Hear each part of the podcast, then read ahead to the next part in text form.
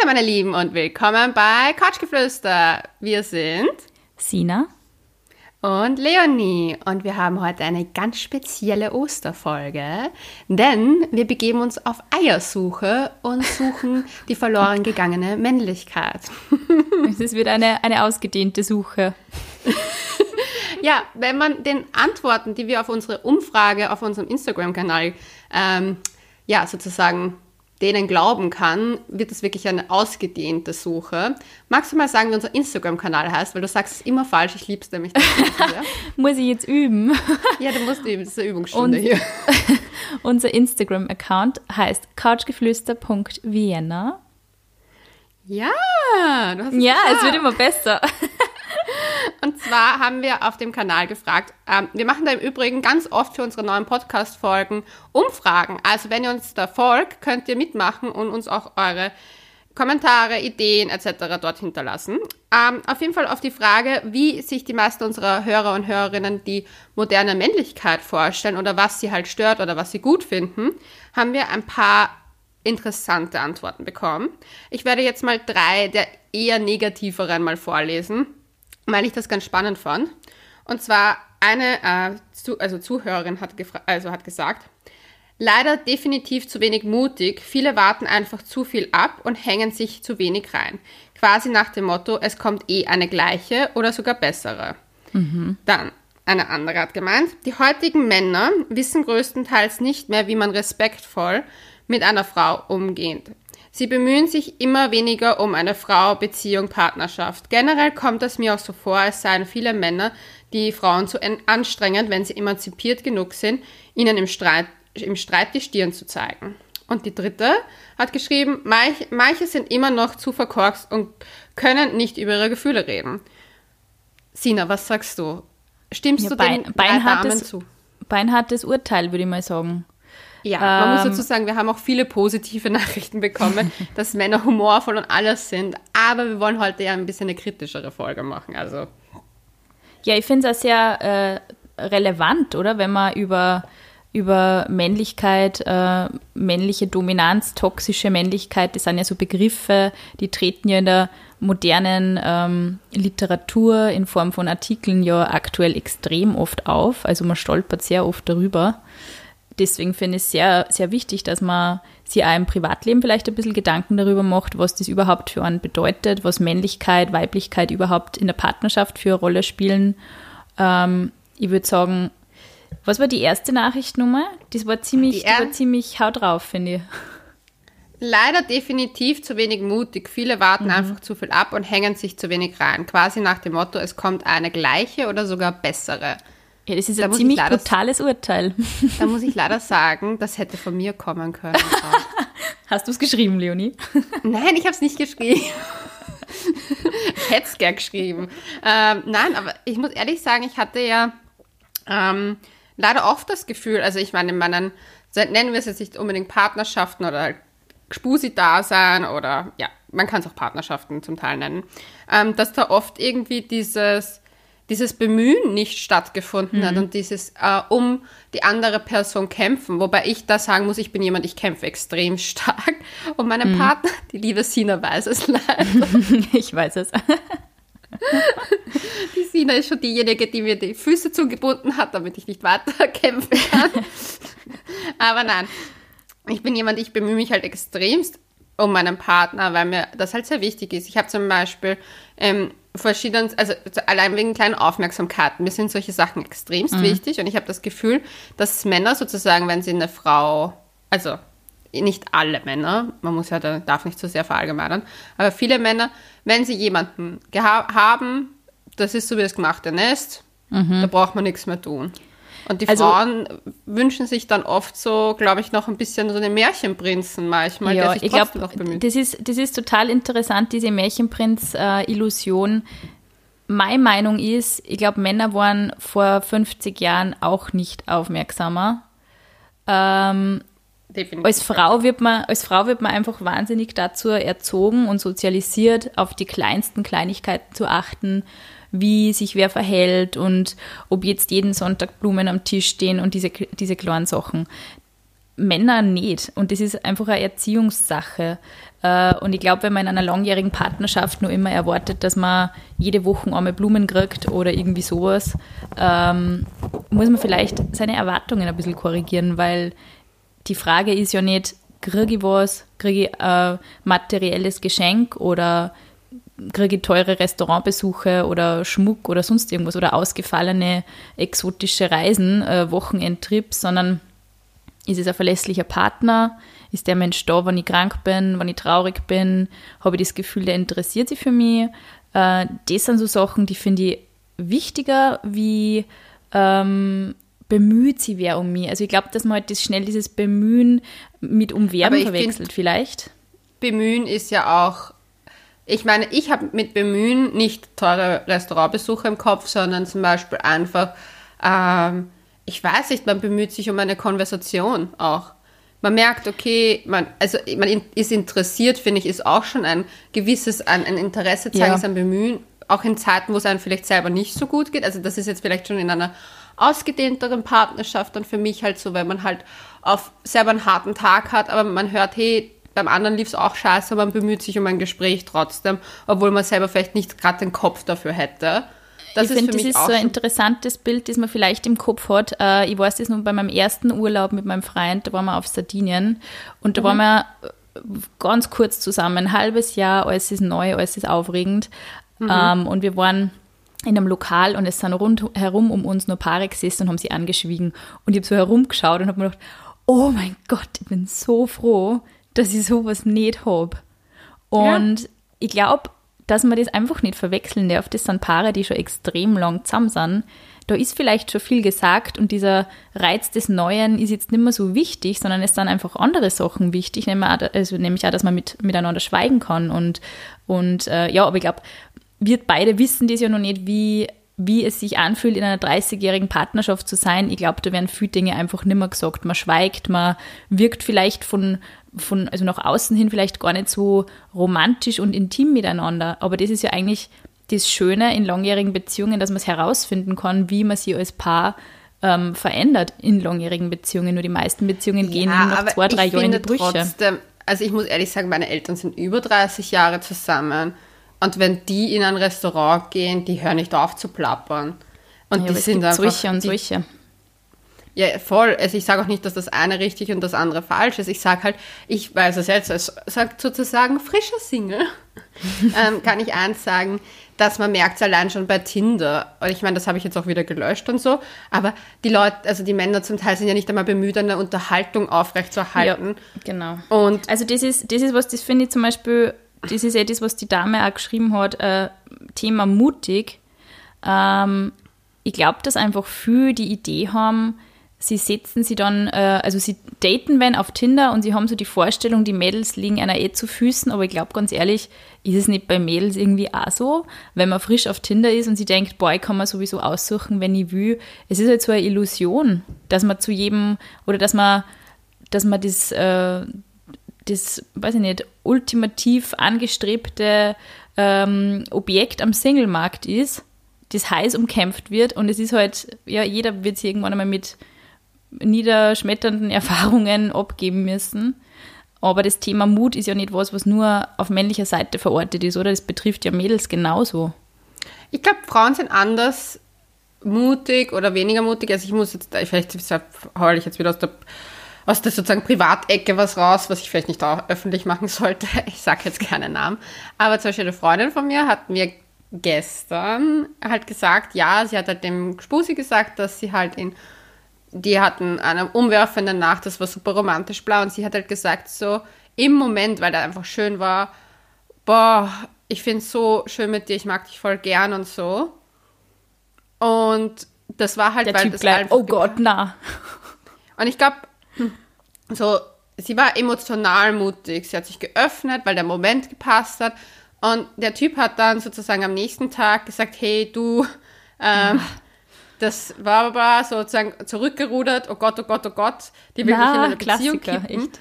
Und sie hat mich dann angerufen und gesagt so, Alter, Leonie, ich will von dem Typen nur Sex. Ich habe da echt nur so auf, auf, auf einfach im Moment das gefühlt und es ist schön mit ihm und ich will aber jetzt nicht was großartig äh, beziehungstechnisches mit dem haben. Mhm. What the fuck? Wie komme ich wieder zu meinem Back to Back to the Roots again? Weil der Typ natürlich voll in Panik und Ding. Und ich, ich muss da ehrlich sagen, da denke ich mir mal, manche lassen, sind nicht mutig genug zuzulassen, dass Momente schön sein können und man trotzdem nicht gleich sie heiraten möchte. Ich glaube, dass sehr selbstsüchtige Menschen überhaupt ein Problem damit haben, geliebt zu werden und dieser in, in die andere Richtung nicht zulassen können.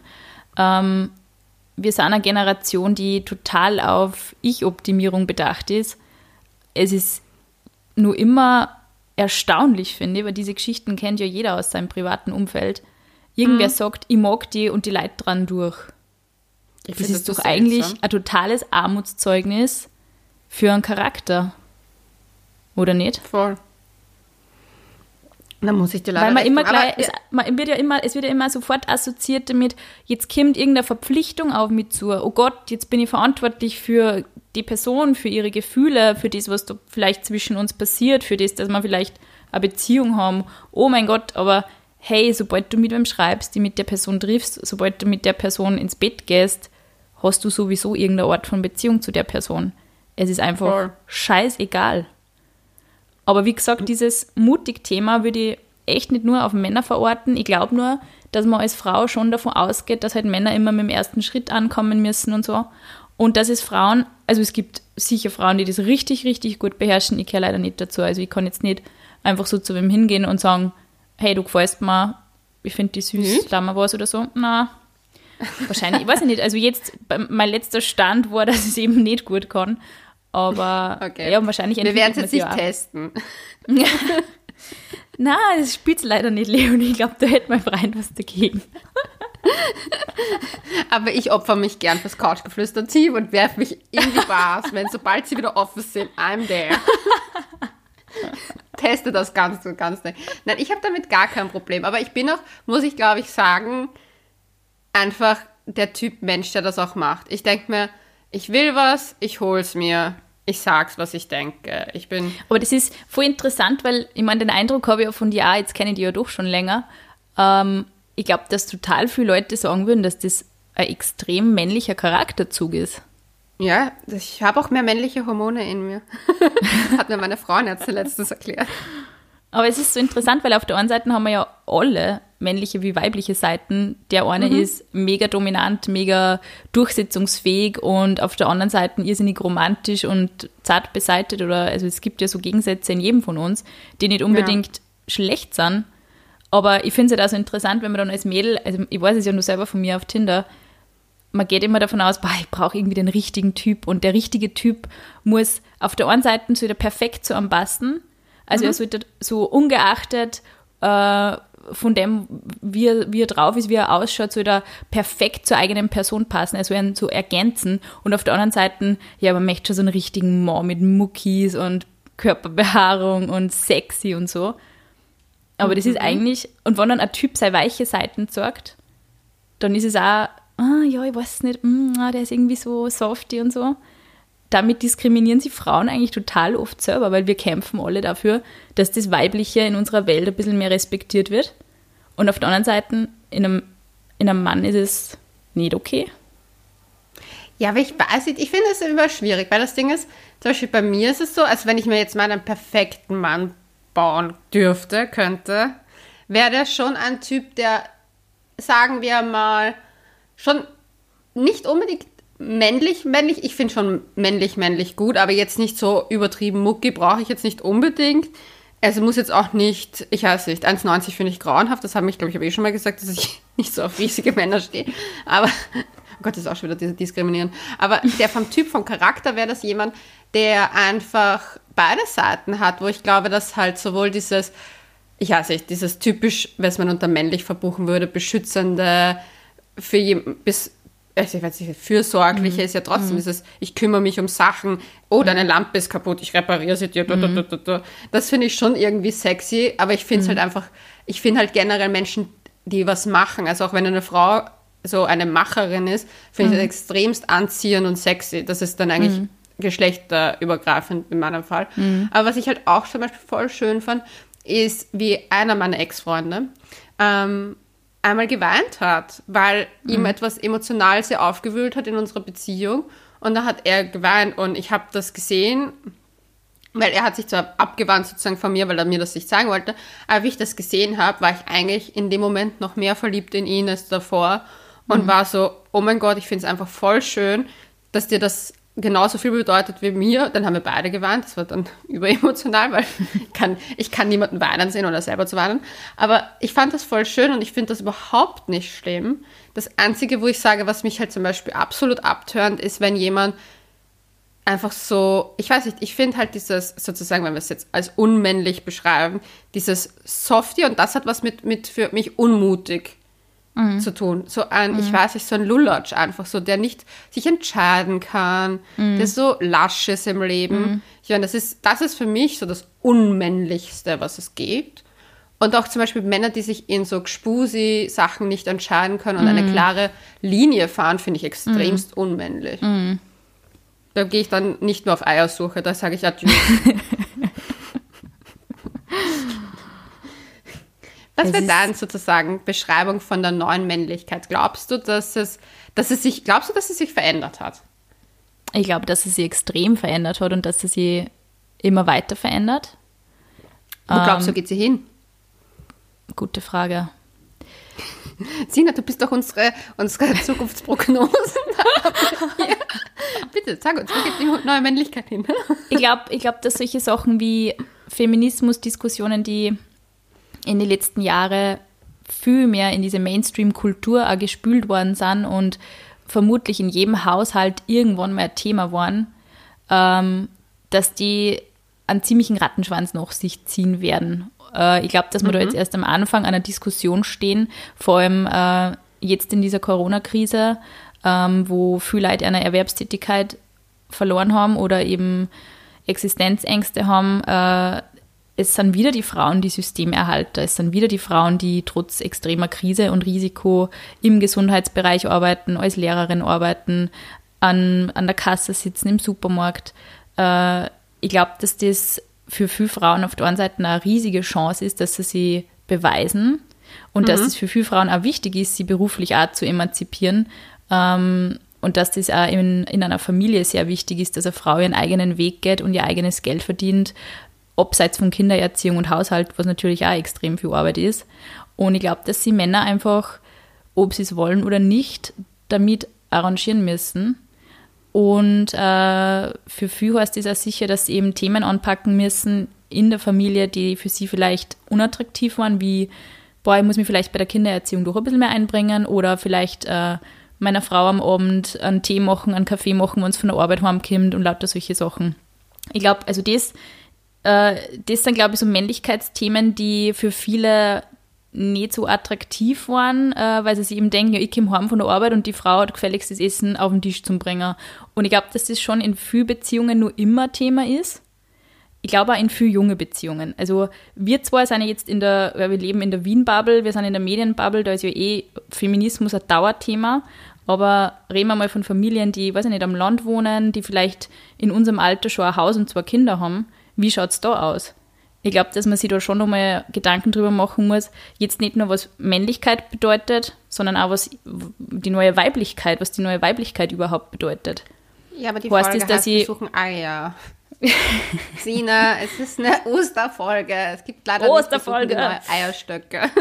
Ja, Eierstöcke, ja. Nein, ich finde ich es auf der einen Seite echt spannend. Ich glaube nur, dass es, also auch diese Feminismusdebatten, ich glaube, es ist halt schon auch wichtig, dass sie Männer bei diesen Sachen ein bisschen einbringen. Es ist cool, wenn sie Frauen gegenseitig äh, empowern und auf Twitter feiern und, und ähm, Bewegungen ins Leben rufen. Nur Männer müssen, sie da, müssen da genauso hinhören.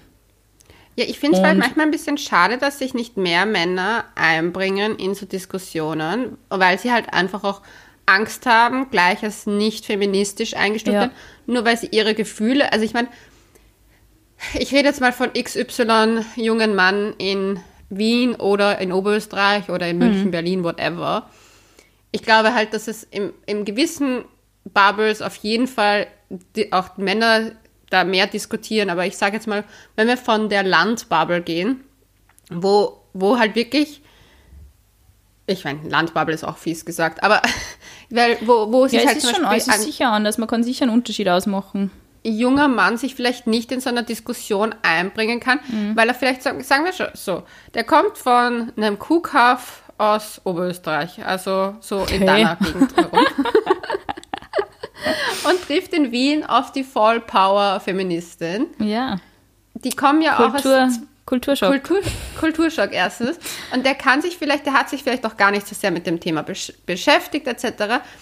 Dem wird ja oft dann in dem Sekunde vielleicht auch gesagt, ja, das stimmt aber alles nicht, was du sagst und so und so und so, so, so ist es.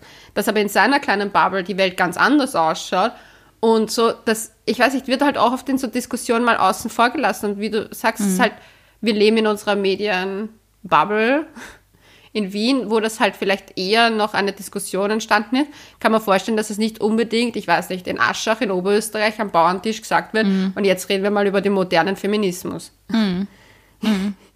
Aber trotzdem. Du, ich glaube, mir, wird das- mir wird das immer extrem oft unterstellt. Also ich habe vor ein paar Jahren einmal so Artikel zum Thema, also Blogartikel zum Thema geschrieben, dass ich eben auf das männliche Pendant zum Feminismus wart.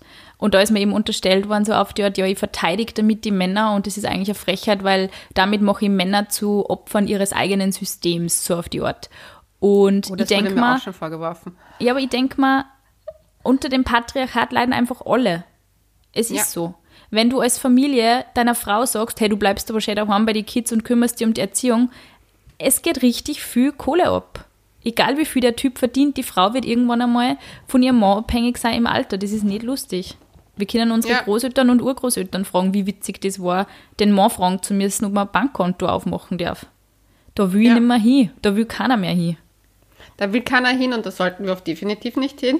Ich finde es halt so arg, weil ich mir, ich habe nämlich diesen Vorwurf auch schon mal bekommen, dass ich sozusagen ähm, Männer zu sehr verteidigt habe in einer Diskussion, wo ich aber auch gesagt habe, so ja, also dieses ganze System, so wie es früher war, hat ja Männern ja auch extremst geschadet, weil ihnen zum Beispiel abge also abgelernt wurde, ihre Emo Emotionen offen zu artikulieren. Zum Beispiel, wenn eine Frau was hat, wird gefragt, hey, was hast du, was ist los?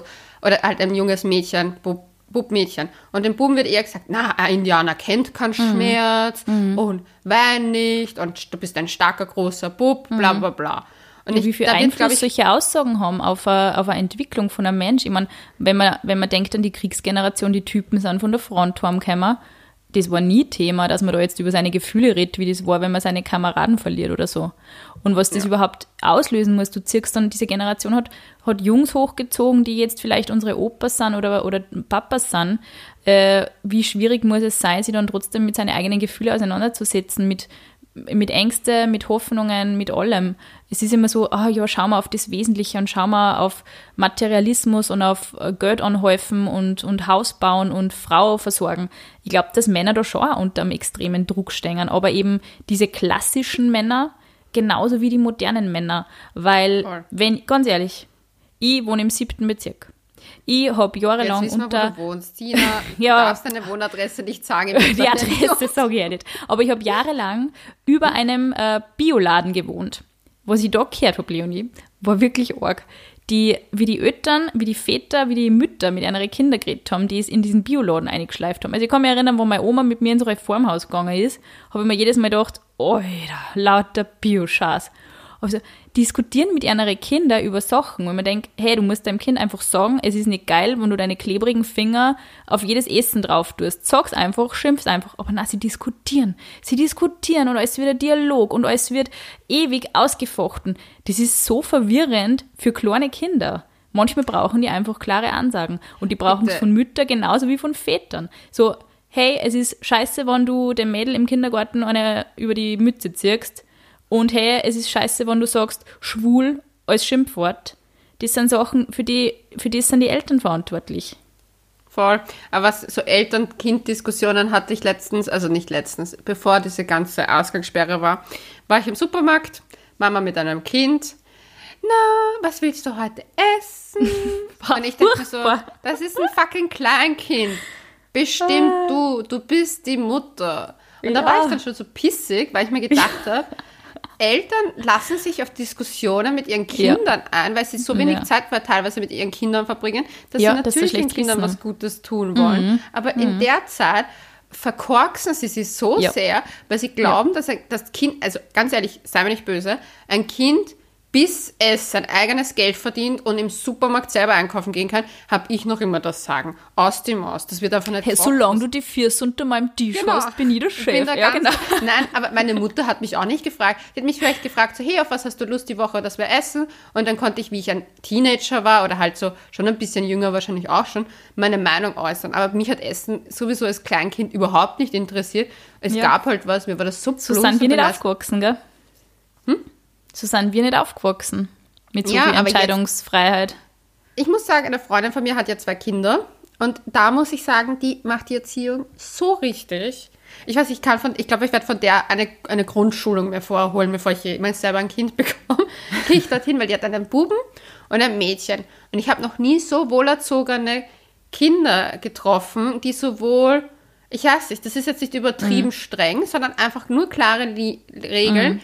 Und die Kinder dürfen diese Regeln sogar in einem gewissen Rahmen auch manchmal brechen, weil zum Beispiel es gibt von, also das, der Bub und das Mädchen haben halt jeder sein Spielzeug. Und die Kleine will halt aber immer mit dem Spielzeug vom Großen spielen. Und hat natürlich, der, er sagt aber die Mama, wenn der Kleine, also der, der Große da ist, beide sind klein, deswegen verwechsel ich die beiden, aber wenn der Bub da ist, sagt er, nein, das ist sein Spielzeug, er darf bestimmen, ob er es dir gibt, weil es ist seins und er muss nicht teilen. Er darf frei dafür über überfügen. Und aber, wenn der Größere im Kindergarten ist, schnappt sich die Kleine ja trotzdem heimlich das Spielzeug und die Mama sieht ein bisschen drüber hinweg, weil die Kleine macht es halt heimlich und sie, ich meine, es ist jetzt nichts Schlimmes, aber ich finde das irgendwie voll gut, dass du auch deinem Kind irgendwo auch beibringst, hey, du darfst über deine Sachen schon sehr wohl bestimmen, Ja, aber natürlich ist es eine schöne und feine Geste zu teilen und der Große teilt auch super gerne seine Sachen und kümmert sich auch immer voll um seine Schwester, dass die halt voll happy ist. Die Kleine Ja. ist da eher so, dass sie ihm das Spielzeug dann gegen den Kopf wirft, aber die ist halt noch sehr klein. aber total, voll, voll, voll süß erzogen und Ja. ich finde, ich glaube, es gibt auf jeden Fall Positivbeispiele sowie Negativbeispiele, aber ich glaube halt, dass die Erziehung so ein grundlegendes Ja. an, ein Für Manieren auf Einfluss- alle Fälle. Für Manieren sicher, für, äh, ja, für alles, äh, sicher. Je, jede Art, wie, wie man mit anderen Menschen umgeht, hat man irgendwo in irgendeiner Form von den Eltern. Sicher, das ist, Ja. kann, man, kann man nicht bestreiten.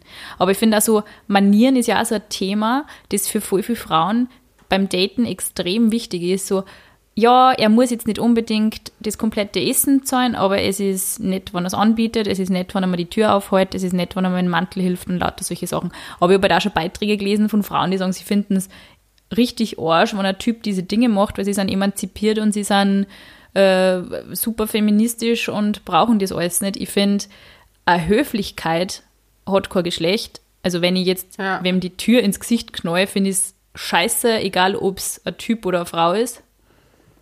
Äh, Es Ja. ist einfach unhöflich.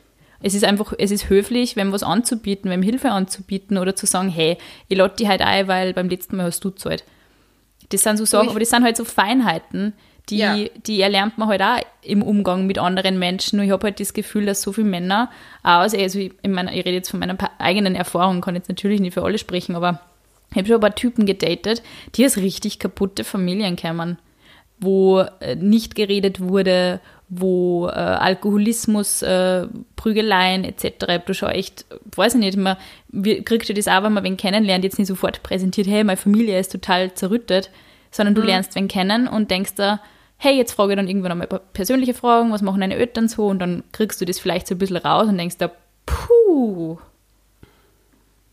Ja, ich muss sagen, Ja. die Typen, die ich bis jetzt so gedatet habe in meinem Leben, habe ich immer so zwei, also so zwei Typen mitbekommen, also nicht im Sinne von, das war nicht immer die gleichen, aber so, so die, die zum Beispiel voll locker flockig damit waren, also die haben zum Beispiel das erste Bier gezahlt oder halt einen auf Essen oder was weiß ich eingeladen und das erste Bier gezahlt. Und ich habe mich dann irgendwie revanchiert beim zweiten Date oder halt beim zweiten Bier, je nachdem wie lange das ging. Und dann habe ich die Typen mitbekommen, die halt so auf, ja, wir machen das getrennt, weil du bist ja Feminist, also bist ja emanzipiert und feministisch. Wo ich mir gedacht habe, so, okay, und das ist jetzt die Ausrede für was? Weil ich finde das irgendwie auch Beispiel, komisch. ich lade unheimlich gerne Leute einfach ein, also ich schenke auch gern Sachen her. Also ich bin jemand, ich mache gern Geschenke etc. Und ich verlange von niemandem, dass er mir jetzt das was einfach so zurückschenkt. Aber ich finde halt einfach so, wenn man sich halt besser kennt und weiß so, und man sieht etwas, was dem anderen gefallen könnte, Ja, denke ich mir, ach, das nehme ich mit. Ja, Das- voll. Das finde ich Das ist halt halt süß. aufmerksam. Ja, aber ich bin dann zum Beispiel, da bin ich halt irgendwie so, das ist halt vielleicht auch mal südlichen Sachen, weil wir nehmen halt auch immer eigentlich Gastgeschenke mit. Wir, Voll. Bin ja Es so. ist halt so dieses, wie man halt aufwächst. Und Ja. mich habe zum Beispiel, ich, meine, mein Vater ist aus Zypern und in der Familie, was ich halt immer geliebt habe, ist dieses Zusammensein, dieses sich um einer sorgen und kümmern und zum Beispiel, wenn man sieht, ah, das Getränk ist leer, dass man was nachschenkt, Ja. egal wer das jetzt ist. Ja. Und das fehlt mir oft, und da muss ich leider sagen, das fehlt mir oft, wenn Menschen so, sagen wir mal, das klingt jetzt auch wieder fies, aber sehr österreichischen Background haben in meiner Dating-Welt, die vielleicht weniger konservativ, also sagen wir mal, das Südländische ist schon sehr patriarchal, patriarchalisch aufgebaut. Wo die weniger so aufgewachsen sind, ist es meistens so, dieses, ja, wir machen getrennte Rechnung. Und die Jungs, die halt aus Familien kommen, die teilweise so, sagen wir mal, ja, wo halt irgendwie noch die alten Werte unter Anführungszeichen mehr gegolten haben, die sind halt mehr so Gentleman-mäßiger. Und ich finde es eigentlich voll schade zum Teil, dass dieses, diese alten Werte mit sozusagen Gentleman verbunden werden. Und wenn man modern ist, ist es alles immer gleich so getrennte Rechnung. Ja, man, sieht, man sieht ja eh, wenn man zum Beispiel nach Spanien auf Urlaub fährt äh, und du fragst um eine getränk- getrennte Rechnung, die Leute schauen die so an in der Bar, so, was, wieso? Äh, zahlt mhm. einfach gemeinsam. Aber es ist Ich das finde Gleiche ich find in vor allem beim. Daten ist es halt, es ist halt wirklich lächerlich, wenn du die zum ersten Mal mit wem triffst und du unterhältst die voll nett und du denkst da, hey, erfolgreicher Abend, alles ist super verlaufen und dann Ja. ist es so ein Mensch, der einfach so, ja, also wie Dammer? Und du denkst dir, boah, bitte, hey, und wenn jeder zwei Bier oder zwei Spritzer gehabt hat, ich finde es einfach die Diskussion nicht wert und es entblößt sehr schnell, wie wer drauf ist, finde ich. Also ich mag das auch bei Freundinnen nicht. Wenn die so, ja, du hast jetzt, ähm, dein Getränk war um 1,50 Euro teurer, äh, gibst mir du das dann oder wie? Also, boah, nein, es geht überhaupt nicht. Es ist einfach, es ist einfach komplett unnötig. Man braucht es ja nicht ausnehmen lassen oder so. Aber ich finde das voll interessant, weil ich habe echt das Gefühl, das ist eine der am häufigsten gestellten Fragen auf Tinder gewesen. So oft dort, ja, ähm, zahlt, zahlst du oder zahlt er, was, was, wie bist du so drauf? Also das darf halt echt viele Menschen oder viele Typen extrem verwirren. Ich weiß nicht, vielleicht haben die da wirklich so Erfahrungen gemacht mit Leuten, die sagen, nein, ich zahle schon selber, das möchte ich nicht, dass du mir da meinen Spritzer zahlst. Aber ah, es, ist doch, es ist doch einfach nett, wenn man auf was eingeladen wird. Es ist doch nett, wenn wer aufmerksam ist und sagt, hey, ich zahle dir das heute und dann zahlt man vielleicht selber beim nächsten Mal. Aber gut, Ja. Leonie, wir kennen auch beide die Frauen, die auf Tinder-Dates gängen, um sie zum Essen einladen zu lassen. Ja, aber ich finde, ganz ehrlich, du merkst doch, als wenn du in einer ein Date-Situation bist. Ich meine, wir, wir driften von der, von der neuen Männlichkeit komplett ab und gehen aufs Dating live. Aber wenn wir in dieser Dating-Situation ist, du merkst doch einfach, ob Interesse von der anderen Person da ist oder ob die geheuchelt ist. Und wenn die Frau, schlag mich tot, sich fürs Essen nur trifft, weil sie sich zum Essen einladen lassen möchte, dann musst du doch als Mann auch ein gewisses Auge dafür haben. Also ich weiß nicht, ich merke ja auch von einem Typen, der mich auf einen Drink einladet, ob der nur an Sex interessiert ist oder Ja, einfach an mir als Mensch. Ja. Also ich weiß nicht, das finde ich halt auch immer so ein bisschen so fragwürdig. Ich kenn, Ja, aber Menschenkenntnis ist halt was, das ist vielleicht, wird vielleicht Männern weniger, weniger antrainiert wie Frauen. So, schau zweimal hin und lies zwischen den Zeilen. Ich glaube, das sagt man einfach am Burm nicht so oft. Ja, aber zum Beispiel, ich glaube, dass viele Männer das einfach auch auf, ich weiß nicht, ich habe einfach auch vom Dating äh, die Erfahrung gemacht, ich meine, das ist schon lang, lang her, wie ich gedatet habe, das da reden wir vom letzten Jahrhundert gefühlt. Ähm, definitiv vom letzten Jahrzehnt. So lang her. Naja, wir sind jetzt in einem neuen Jahrzehnt. Hey, du hast aber erst vor, vor ein paar Wochen Geburtstag gehabt, Leonie. Das Jahrzehnt ist noch nicht so lang her. Ich rede vom Jahr 2020. Ach so. Das ist schon länger her. Wir sind schon im April. Wir feiern Ostern. Ich bin noch immer nicht am Datingmarkt, so wie es aussieht, was mich langsam nervt. Aber ich glaube, es ist aktuell nervt auf dem Datingmarkt. Ja, aber trotzdem wurscht. Auf jeden Fall damals, wie ich gedatet habe, hatte ich halt oft das Gefühl, dass ein Typ dich zum Beispiel auch, wenn er, wenn er dich voll viel auf Sachen eingeladen hat, dann trotzdem so auch etwas hatte, wie so, ich lade dich jetzt auf alles an, damit wir fix miteinander was haben. Ach, Und das zum Beispiel fand ich auch immer ganz schrecklich, wo ich mir dann immer so, das fand ich dann so ekelhaft, dass ich erst recht gesagt habe, getrennte Rechnung. Das finde ich echt arg. Aber sagen das eigentlich manche Männer auch? Wie man Das ist ja Prostitution.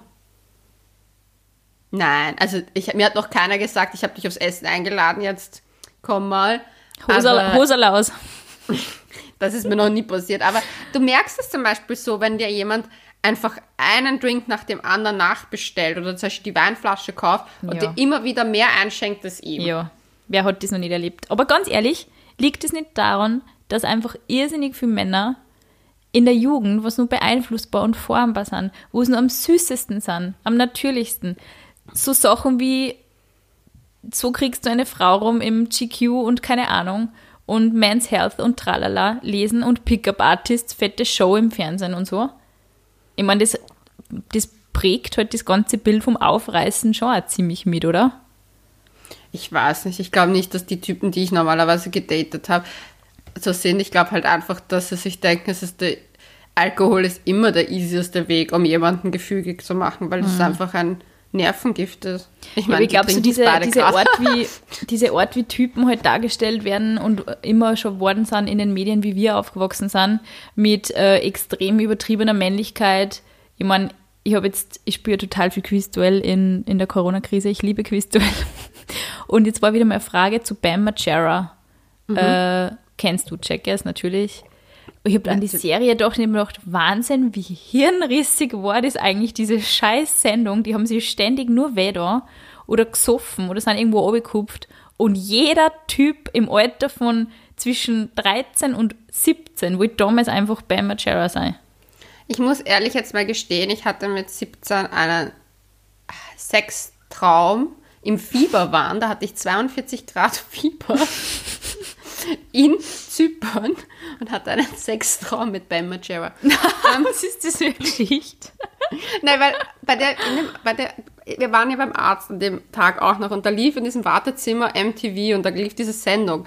Und ich Aha. weiß nicht, in diesem Fieberwahn, du bist ja teilweise wach und teilweise dämmerst du weg. Und ich kam mich an so, so, ich wusste doch nicht, ob das real ist oder nicht, aber anscheinend hat mein Gehirn diese Sendung mit aufgenommen und hat sich dann, wie ich im Hotelzimmer wieder lag, umgesetzt in einen weirden Sextraum. War du dass ich Arme. gef- Hast du gesehen, wie der ausschaut mittlerweile?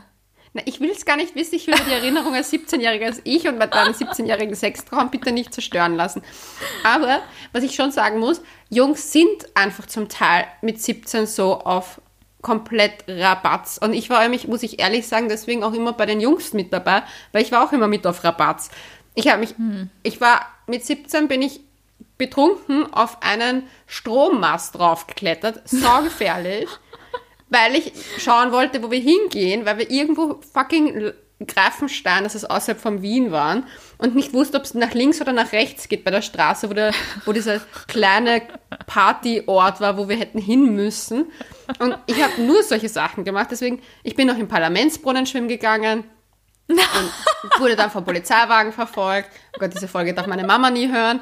Und lauter solche Sachen. Also ich verstehe diesen, diese, dieses Ausleben, weil du Aber hast es halt ist trotzdem toxisch männlich in Wahrheit. Es ist Ja, es ist aber auch einfach es ist ein toxisch männliches Vorbild. Aber Teenager haben einfach auch kein Reue, Reue, Reue- Reuegefühl. Ganz so stark veranlagt, das wie ein Erwachsener. Weil diese, diese Hirnregionen sich erst ausbilden etc. Und die haben nicht dieses Reuegefühl mehr, das wird zurückgedrosselt. Deswegen lernt man ja auch als Anfang Teenager in indigenen Bevölkerungen jagen in der Zeit. Weil du in der Zeit sozusagen das Töten erlernen musst, weil wenn du danach hast, dann würdest du es nicht mehr tun. Und gibt so eine Theorie davon. verstehe. Und Ich glaub, glaube nicht, dass das ein typisch männliches. Mir wurde nur nie ein Geschlecht, ich wurde nie geschlechterbezogen erzogen. Und deswegen habe ich mir einfach das ausgesucht, was zu meinem, sozusagen zu meiner, zu meiner Persönlichkeit am besten passte. Und ich war halt immer jemand, der gerne einfach wild war und den Nachbarsbuben mit Pfeil und Bogen abgeschossen hat.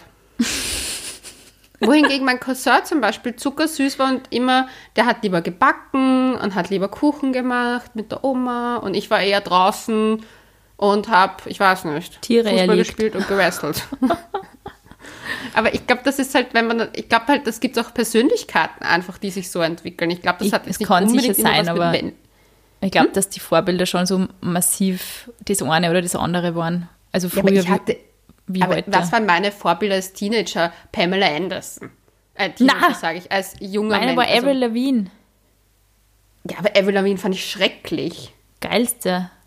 Nein, Bin so schlimmste. traurig, dass das Konzert abgesagt worden ist. Furchtbar. Nein, mein Idol als Teenager war Paris Hilton. Lustig. Damit zeige ich dir jetzt für immer auf. Ich hoffe, du weißt das. Du weißt schon, dass mein allererster Blog, den ich hatte mit einer Freundin über Paris Hilton war.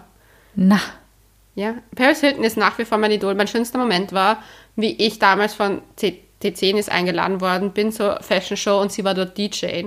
na. Und sie, ich war einfach nur noch mehr zwei Meter von ihr entfernt. Na, Und geil. Ich, habe leider nicht die Chance gehabt, ein Foto mit ihr zu machen. Aber ich liebe dieses Video, wo sie einfach vor mir, sie verlässt den DJ-Pult, wo sie aber offiziell noch singt. Weil es ist zwar eh nur Playback und sie legt das Mikro aber weg, während sie offiziell noch singt und Geil. geht einfach nach vorne und tanzt. Das ist der schönste Mega Moment lustig. meines Lebens gewesen. Besser als der Bam Margera Sextraum. Definitiv. Es ist wirklich total lustig, wenn man sich mit diesen Vorbildern, wenn man sich die ein bisschen so anschaut, wenn man wirklich als Teenie verehrt hat. Ich finde, das sagt echt viel aus über die Person, die man geworden ist.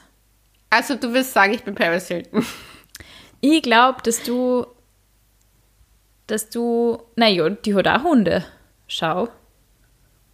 Die hat einen Chihuahua, das ist kein Hund, das ist eine Ratte. also, sorry. Aber soll ich dir was sagen, ganz ehrlich? Diese ganze Zeit, in der wir da groß waren, sind, diese ganze Teenie-Zeit, so dramatisch und hysterisch sie auch war, ich habe nicht das Gefühl gehabt, dass die Leute damals schon so emotional kaputt sind, äh, kaputt waren wie in den 20ern, wo jeder so richtig dann mit dem richtigen Daten angefangen hat. Ich habe echt das Gefühl, und das habe ich, ich weiß, das wahrscheinlich mache ich mich total unbeliebt damit, aber ich habe das Gefühl, dass Typen um die 28 richtig fucked up sind manchmal. Also so dieses Alter, gerade auf die 30 und irgendwie so dieses ganze Familienthema sollte mal angeschnitten werden und wo willst du hin mit deinem Leben? Und das sind die Typen, die denken sich, hey, ich fick jetzt einfach alles, was mir irgendwie über den Weg läuft. Oh mein Gott, No ich hab, muss dir da was erzählen. Und zwar, das fand ich ganz schrecklich. Ich hatte ein, ähm, ein Telefonat mit einem Bekannten von mir. Und ich habe ihm halt erklärt, so weil wir halt beide, also er ist länger Single als ich. Ein bisschen länger als ich Single. Und wir haben beide über halt Single-Dasein geredet. Und ich habe dann gesagt, so, ja, ich date, weil ich gemeint habe, so, ich date niemanden, der sehr krass viel jünger ist als ich. Und er so, ja, aber dann schließt du ja urviel aus und das ist voll schlecht und man darf niemals über das Alter das gehen. Und ich so, ja, aber ich weiß einfach, für jemand, der 25 ist und ich bin 30, der wird in seinen fünf Jahren noch ganz andere Sachen erleben wollen und soll auch, als ich mit 30 jetzt erleben möchte, beziehungsweise habe ich mit 30, sagen wir mal, jemand, der mich anzieht, sollte circa fast gleich alt wie ich sein, weil ich einfach Weil man weiß, einen ähnlichen Erfahrungsschatz hat, spricht ja nichts dagegen.